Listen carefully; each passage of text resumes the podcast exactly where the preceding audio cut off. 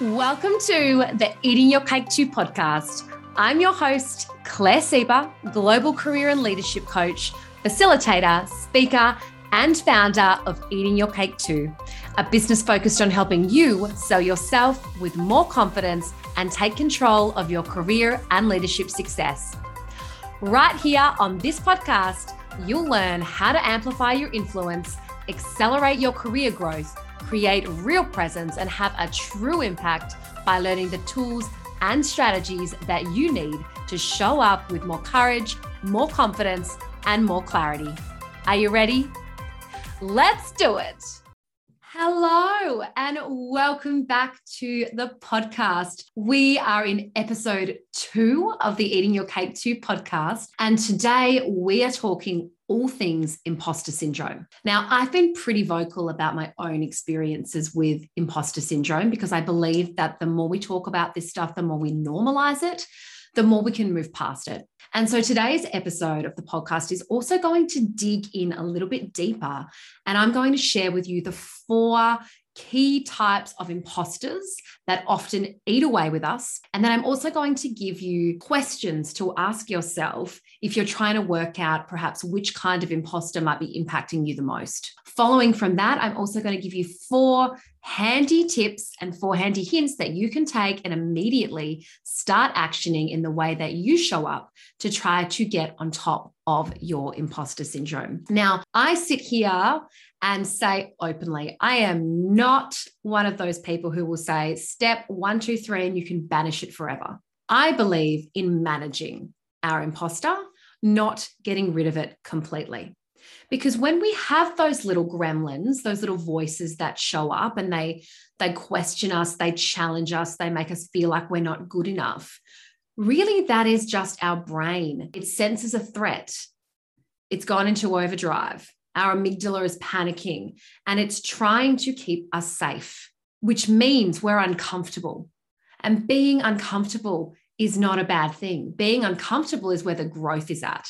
So, my argument has always been if we're never experiencing these feelings of self doubt and of our imposter's voice creeping up in our head, then perhaps we aren't challenging ourselves enough anyway. Perhaps we aren't putting ourselves out there enough. So, I go into this podcast and I go, and, anyone that works with me also knows that I am not a here, take this magic pill and it's gone. I am, let's learn, let's unpack it, let's understand it, let's learn how to manage it to work for us because there are ways that you can learn to love your imposter and you can learn to understand that really they're just, it's just trying to keep you safe. So we're going to dig in today and we're going to talk about the first thing I want to start with really is what is imposter syndrome? We hear it thrown around a lot, and stats are showing that 70% of people have experienced or experienced imposter syndrome at some stage in their careers and in their lives. And based on what I just said about those voices, you know, showing up when we're uncomfortable, when we're challenging ourselves, then that makes a lot of sense, right? That 70% of people have recognized that they've experienced a version of imposter syndrome at some point. But imposter syndrome is essentially a reoccurring emotional experience that leads us to believe that we are undeserving, a fake, or a fraud. It's those emotions, those voices that creep up and say, You're not like the rest of them. You don't deserve to be here. You aren't old enough, smart enough, educated enough, qualified enough, whatever it might be. And imposter syndrome can show up at any time. It might not show up at all in certain aspects of your life. And then there might be something that you're doing that makes you a little bit uncomfortable, and bang, there she is. For a lot of women in particular, though, we find that imposter syndrome shows up in our careers. It shows up, and if it is not understood and it is not managed, in the way to help us be effective, we can find that imposter syndrome takes over and it prevents us from doing things like putting ourselves forward for promotions, for leaning in and sharing our ideas, putting our opinions on the table, speaking up, a whole raft of different things that we can limit ourselves from or prevent ourselves from even standing a chance from getting because we don't believe that we're deserving. We don't believe that we're capable. And that is where imposter syndrome can be debilitating if it is not understood and not managed. So, what I want to share with you are the four key types of imposters that can eat away at us. Now, you might see yourself a little bit in all of these, you might see yourself in none of them. Or you might feel like I'm speaking to your soul, and there might be one of these that you identify with 100%. So, whatever comes up for you is cool. My challenge to my clients always is the thing that rubs up the most, the thing that you really bump into and you go, oh, no way is that me. Sometimes that's the thing that we might need to challenge ourselves on and dig a little deeper into. So there's some fantastic work that's been done by Dr. Carolyn Gerner, and she really digs into a lot of her research is around imposter syndrome, understanding the mindset that sits behind each type of imposter, how it shows up, how it manifests itself in the workplace, and the kinds of actions that people take based on the kind of imposter that they might be and based on the kinds of stories that they might be telling themselves. Because remember, the stories that we hear, the stories that our imposter tells ourselves, it's just that. It's just one story. It's just one narrative. You have the power to change the narrative. You, without making you sound like a crazy person, you have other voices in your head that you can listen to as well. Those voices are telling you a different narrative. What we want to start doing is strengthening those voices and weakening the voice that's telling us that we aren't good enough. So, the first type of imposter that I want to talk about today is the perfectionist imposter. So, this is the kind of imposter that sees absolutely any kind of mistake or error as a sign of weakness. Your weakness. You are weak. And therefore, you're a fraud, and people know it. And when we have this kind of imposter that is embedded into our narrative, and it's embedded into the stories that we tell ourselves, we think we couldn't possibly let people see that. We couldn't possibly let people see that we've made a mistake or an error. So, what we so often do is we prepare. We prepare, we prepare, we prepare, we over prepare. People with the perfectionistic kind of imposter will spend countless hours ensuring that every little detail is covered. It's perfect. There's no margin for anything to possibly go wrong. So if you're sitting there and going, oh shit, this might be me, I would challenge you to ask yourself these three questions. When you do make a mistake, do you have trouble moving on from it quickly? Do you hold on to it and beat yourself up about it? Yet, if that mistake perhaps were made by somebody else, you wouldn't even think twice about it. So, really reflect on are you judging yourself far more harshly than what you would judge others? The second question I would get you to reflect on is Are you generally someone who over prepares for meetings or presentations and feel that you have to ensure that every little detail must be perfect? If you're sitting there thinking, yeah, absolutely, that's me, there's no way I could ever make a mistake. I cannot look weak because if I look weak, people will think I'm not good enough ding, ding, ding, my friend, it might be that your major type of imposter that derails you is the perfectionistic type. Imposter number two is the workaholic. And this one for me has been huge this has been a real derailer for me. And if you listened to my story and my journey in episode one, you would have heard me speak a lot about how when I was out, of, I felt out of my depth and I felt uncomfortable. The way that I dealt with that was by working harder and harder and harder. And so, this type of imposter syndrome, the workaholic, this little beauty feels that the need, they need to be a superhero in order to prove that they're competent, to, to prove that we're worthy, so the workaholic imposter will often be the first in the office, first there in even the virtual office, right? First online in the morning, last to leave at night, because we believe that if we just keep working, we just keep working harder and harder and harder, and we just keep delivering and sort of staying on top of, of our jobs, that people won't notice that we're a fake. They won't notice that we don't deserve to, to, to be there, that we aren't good enough. And this type of imposter, this workaholic type of imposter, they couldn't possibly ask for help. We couldn't even consider ever reaching out and asking somebody for help because if we do that, that means we're going to be seen as incompetent. If we're seen as incompetent, then that's going to mean that we aren't good enough. And everything that we thought that people thought about us all of a sudden is true. So the way that we deal with that, the, the way that that manifests itself, the way that those inner, that inner dialogue turns to action is that we think that we have to just keep working harder and harder and harder to get it all done. This was absolutely me to a T in my previous role when I was first getting started. I felt like everybody else was doing their jobs with their eyes closed. I thought that everybody else was finding it so easy and it was just me that was struggling. So therefore, there must be something wrong with me. So I'll work harder. I'll work harder. I'll just work longer hours. I'll keep showing up. I'll stay back so that I look like I've got my shit together. So if you're sitting there thinking this might, this feels like it might be me, ask yourself these two questions. Do you feel pressured to work longer hours or harder than everyone else in order to keep up? And secondly, do you also seek out more responsibilities or projects even when your plate is already full to the brim so that you appear more capable? If you're sitting there saying, Yeah, absolutely, that's me, then you might want to dig in a little bit more into this type of the imposter, this type of imposter syndrome, and ask yourself, where might these feelings be coming from? What is this about? Number three, so the third type of imposter syndrome that I want to talk about that you know I often see show up in my clients, in the workplace, and it might be true for you, is the natural genius. Right. So this type of imposter believes that new things, new skills should always be easy to learn. Anything new that we read or we learn or we watch, we should be able to grasp it super quickly and with ease. It shouldn't be difficult because we make the assumption that everybody else is able to do that, that everybody else learns new skills, new tricks, can learn new software, read new reports, whatever it might be, easily.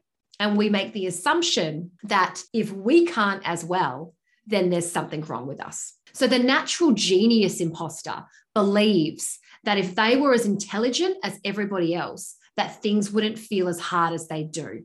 And so therefore, they believe that they don't deserve to be where they are. They believe that they're a fraud and they are convinced that people must know it. So the way that they deal with that is by continuing to try to show and look like we're able to pick up new skills, new tasks with ease instead of dum dum dum asking for help or saying, I can't, I'm not finding this easy. Could you help me out? So if you're sitting there thinking, oh, this is a little bit familiar to me, the natural genius, and, and making assumptions that if a new skill isn't easy to pick up, then it's there's something wrong with me, then perhaps you want to ask yourself these questions. So do you give up easily on things that don't come naturally to you or feel hard? Are you ashamed to admit how long something might take you to learn or to grasp because you worry that people will think you're incompetent or stupid if you let them know that? And lastly, do you assume that others are always able to pick up new skills with ease? So if you're sitting there thinking, uh oh, this might be me, then perhaps you really want to reflect on where those beliefs come from. Why might you feel that way? What assumptions have you allowed to become ingrained in your thinking that have made you think that everybody else is able to learn everything really quickly and it's just you who's not able to pick up skills with ease? The last imposter that I want to share with you, imposter number four, this is the expert when we think about imposter syndrome and, and, the expert type of imposter syndrome, the expert imposter believes that knowledge is power. So that having more knowledge, learning more, knowing more, having evidence that we know more is the answer. So this type of imposter believes that they have to know everything, everything that there is to know about something before they can do anything, before they can take action on something, before they can put themselves forward for something, before they can put their hand up for a promotion, a new job, a new opportunity. They have to just get do one more course, get one more degree, get one more certificate, finish one more year in the job, and then I will, then I'll know enough. Then I'll really be an expert. Then I'll feel deserving. And with this particular type of imposter, they believe that only when they know enough, only when they are truly an expert, that they are worthy. And I'm going to hazard a bet that there would be a couple of people sitting here right now listening to this going, oh, yes, this is me.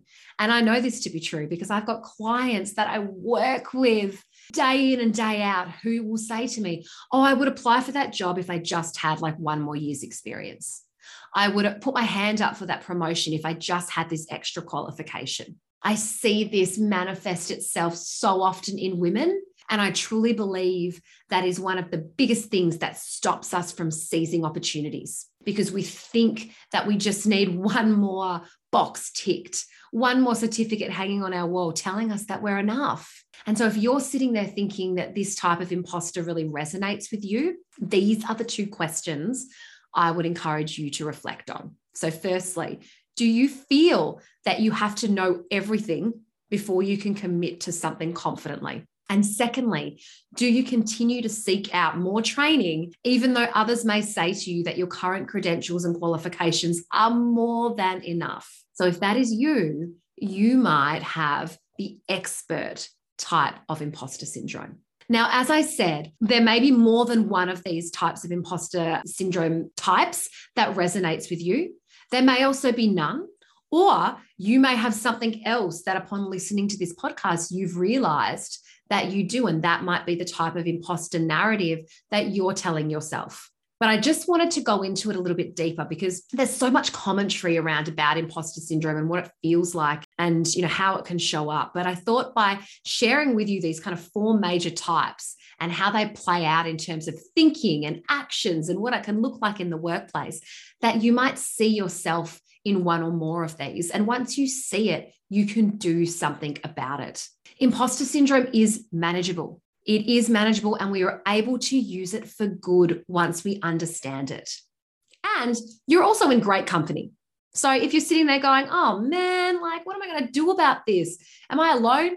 Hell no, you are not alone. People like Sheryl Sandberg, Tina Fey, Meryl Streep are just a couple of the people that have come out publicly and have said, hell yeah, I suffer from imposter syndrome. This is what it looks like. This is what it feels like. But once you know it and you can call it out, you can start doing something about it. So if you're sitting there going, awesome. Thanks for that, Claire. Now I know my, you know, imposter style. And now I'm sitting here going, great, I can see myself in one or more of these types. What am I supposed to do about that now? Well, you're in for a treat, my friend, because there are four tips that I'm going to give you around where you can start to manage your imposter. So, the first thing to do is probably no surprise call it what it is, call it out, call it your imposter. Once you name it, once you can see it, hear it, and call it out, you can start doing something about it. You can also start being in a position where, in the moment, you can say to yourself, That's okay. That's just my imposter. That's just the narrative that they tell me when I feel unsafe, when I'm a little bit uncomfortable. So, tip one is call it out, call it what it is, call it imposter syndrome. The second tip is now understand where your imposter shows up. So, at the very start of this podcast, I said that sometimes our imposter isn't always there there might be elements of our life where we feel completely confident. We're, we're in flow. We're not even thinking about all of our self-doubt, the things that we don't feel deserving enough or worthy of. We're in flow. We feel, you know, confident in what we're doing. Yet other parts of our lives, that might be where the imposter shows up. So your opportunity is to reflect on this. Your opportunity is to ask yourself, what are you doing when the imposter starts talking to you? Who's there? Who's in the room? Are you alone? Are you at a meeting with senior executives? Are you with your team? You know, are you a new mom and you're starting to have little gremlins that are showing up purely when it's just you and your child? Are you questioning yourself about your ability there? Is it showing up for you in some of your relationships? Is it showing up for you saying to you, you don't deserve these kinds of relationships or, you know, whatever it might be? But the challenge is, what are you doing when the voices show up? Who is there? And what are they saying to you? What is the narrative? What are the stories that your imposter is telling you about yourself and your abilities? It is so important that we understand these key themes that surround your imposter. Once you understand them, you can, again, manage it. If you can't pinpoint when they show up, you can't unpack why they show up. So that's the second tip. The third tip, and this one is kind of fun, but also very meaningful, and that is to visualize her. What would she look like? Right? Like, I want you to actually imagine this hideous creature, this just tyrant of a person. Visualize your imposter. What would she look like? What is she wearing? What is her facial expressions? And name her, give her a name. And every time she shows up, you tell her to fuck right off. Right. And I'm sure there are some of you sitting there right now being like, yeah, right. Are you serious? Yes, I am so serious about this. And this is why. Because our objective here is to strengthen your rational voice, the voice that knows you're worthy, the voice that can see your unique strengths and your achievements. And we want to strengthen that voice so that it can override and silence the imposter voice. We also want to start disassociating you with the imposter. So, by you being able to have a visual, an image, a picture, and moving it out of your mind away from you so that you're almost looking at the visual of this person whenever these voices come up, means you're starting to detach, disassociate the stories, the narrative that you're telling yourself. And this is work that I do with a lot of my one on one clients. I actually give them the challenge to go and find a picture of their imposter. And I love some of the stuff that they come back with is incredible. Some of the pictures that they find of witches and you know horrendous looking monsters, and they name them. They name their imposter. And the reason we do this, as I've said, is so we can disassociate. So that is tip number three. Tip number four collect the facts and deal in reality. Collect the facts and deal in reality. When your imposter shows up and they try to dampen your spirit or tell you that you're not worthy, you're not capable, I'm not good enough, why am I here? I don't deserve this, right? They know the exact moment to show up. They know that it's just before you're going to speak at a presentation. They know that it's at that moment that you're about to put your idea or your thought out there. They know that it's when you're about to do something for the first time and you're a little bit uncomfortable. Doesn't make it reality. So when you collect the facts and you deal in reality, this is where you keep a list of your achievements, your strengths, evidence of positive feedback that you've had in the past, evidence of your success stories, evidence of when you have done hard things before, evidence of your positive contributions to projects, to initiatives, whatever it might be, so that you can go back and you can read these each time you need to when that imposter shows up. When that voice is creeping up on you, when that little gremlin is taking over, you can deal in facts and data because you can show yourself evidence of where you have done hard things. So, those are the four tips. One, call it what it is. Two, understand where the imposter shows up. Three, visualize her, name her, call her out, and start disassociating yourself from her. And fourthly, collect the facts and deal in reality. Finally, stick with it. You are retraining your brain. So, for some of us, the stories that our imposters have been telling us, they've been telling us these stories for years these stories, these narratives are so ingrained in us that it's going to take time for you to retrain your brain. It's going to take time for you to be able to keep drawing awareness to the narrative, grabbing it in the moment, and throwing it aside. So don't beat yourself up if you fall down once, you fall down twice.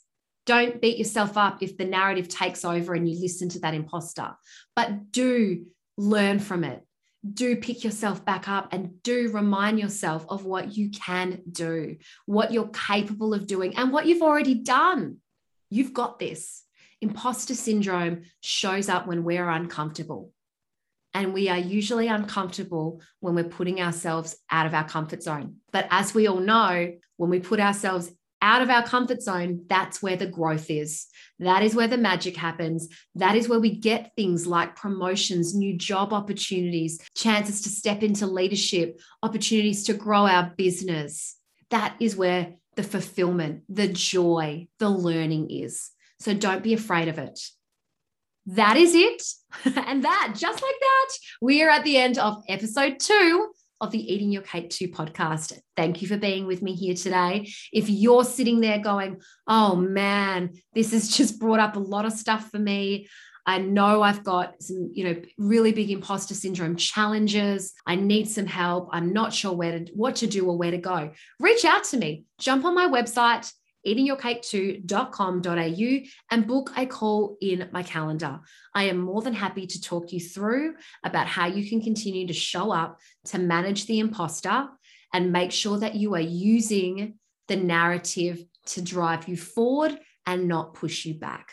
So don't hold back, reach out, let's have a chat, and let's see how I might be able to help you. Thank you for listening today. I hope that you have enjoyed this episode. I cannot wait to see you again soon. Take care. Well, that's it for another episode of the Eating Your Cake Too podcast. It has been amazing to have you here, and I am so grateful for you taking the time to pop me in your ears as you go about your day or night. Remember to follow me on Instagram and Facebook at Eating Your Cake Too. And if we aren't connected on LinkedIn yet, reach out and say hi. Thanks so much for listening. If you enjoyed this podcast, then I would love if you would leave me a review so that others can find the podcast and come and hang out with me here too. Until next episode, you've got this. You can do it. You are doing it. And remember to sell yourself with confidence.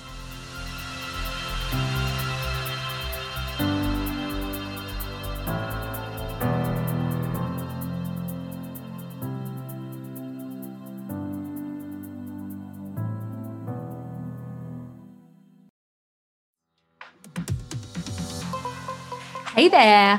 Thanks for hanging on, and thank you again so much for listening to the podcast. I truly love having you with me, but I want to make sure that you know if you're ready to work together exactly how we can do it. There are two ways to work with me individually.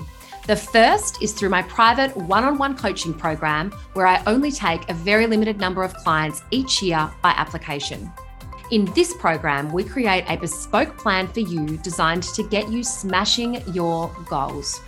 If you're in need of someone to help you step into leadership, take control of your career, or design a powerful and energizing action plan to ensure you are seen, heard, and noticed at work or in your business, then this may be the program for you. The second way to work with me is through my private one on one Sell Yourself with Confidence program. This six month proven program is purposefully created and structured, guaranteeing you get results. It's focused on four major barriers that I so often see preventing women from selling themselves. So at the end of this program, you'll walk away with a whole host of tangible deliverables, including a new pimped up resume, LinkedIn profile, relationship currency map, a unique selling proposition, a speaking with impact toolkit, and so much more. If you are ready to step up in your career or leadership, earn more, be heard more, and build an impactful and purposeful personal brand, then now is the time for you to do it. This private program will only be around for the next few months before we launch our global group Sell Yourself with Confidence program. If you feel like I would also be a good fit for your organization, let's chat about how together we can create more confident, courageous, and self aware leaders capable of driving positive change in themselves, their teams, and in your organization. Jump on my website and download the services info pack. I'd love to chat to you. Book a call in my calendar. The link is in my show notes. Thanks again so much for listening.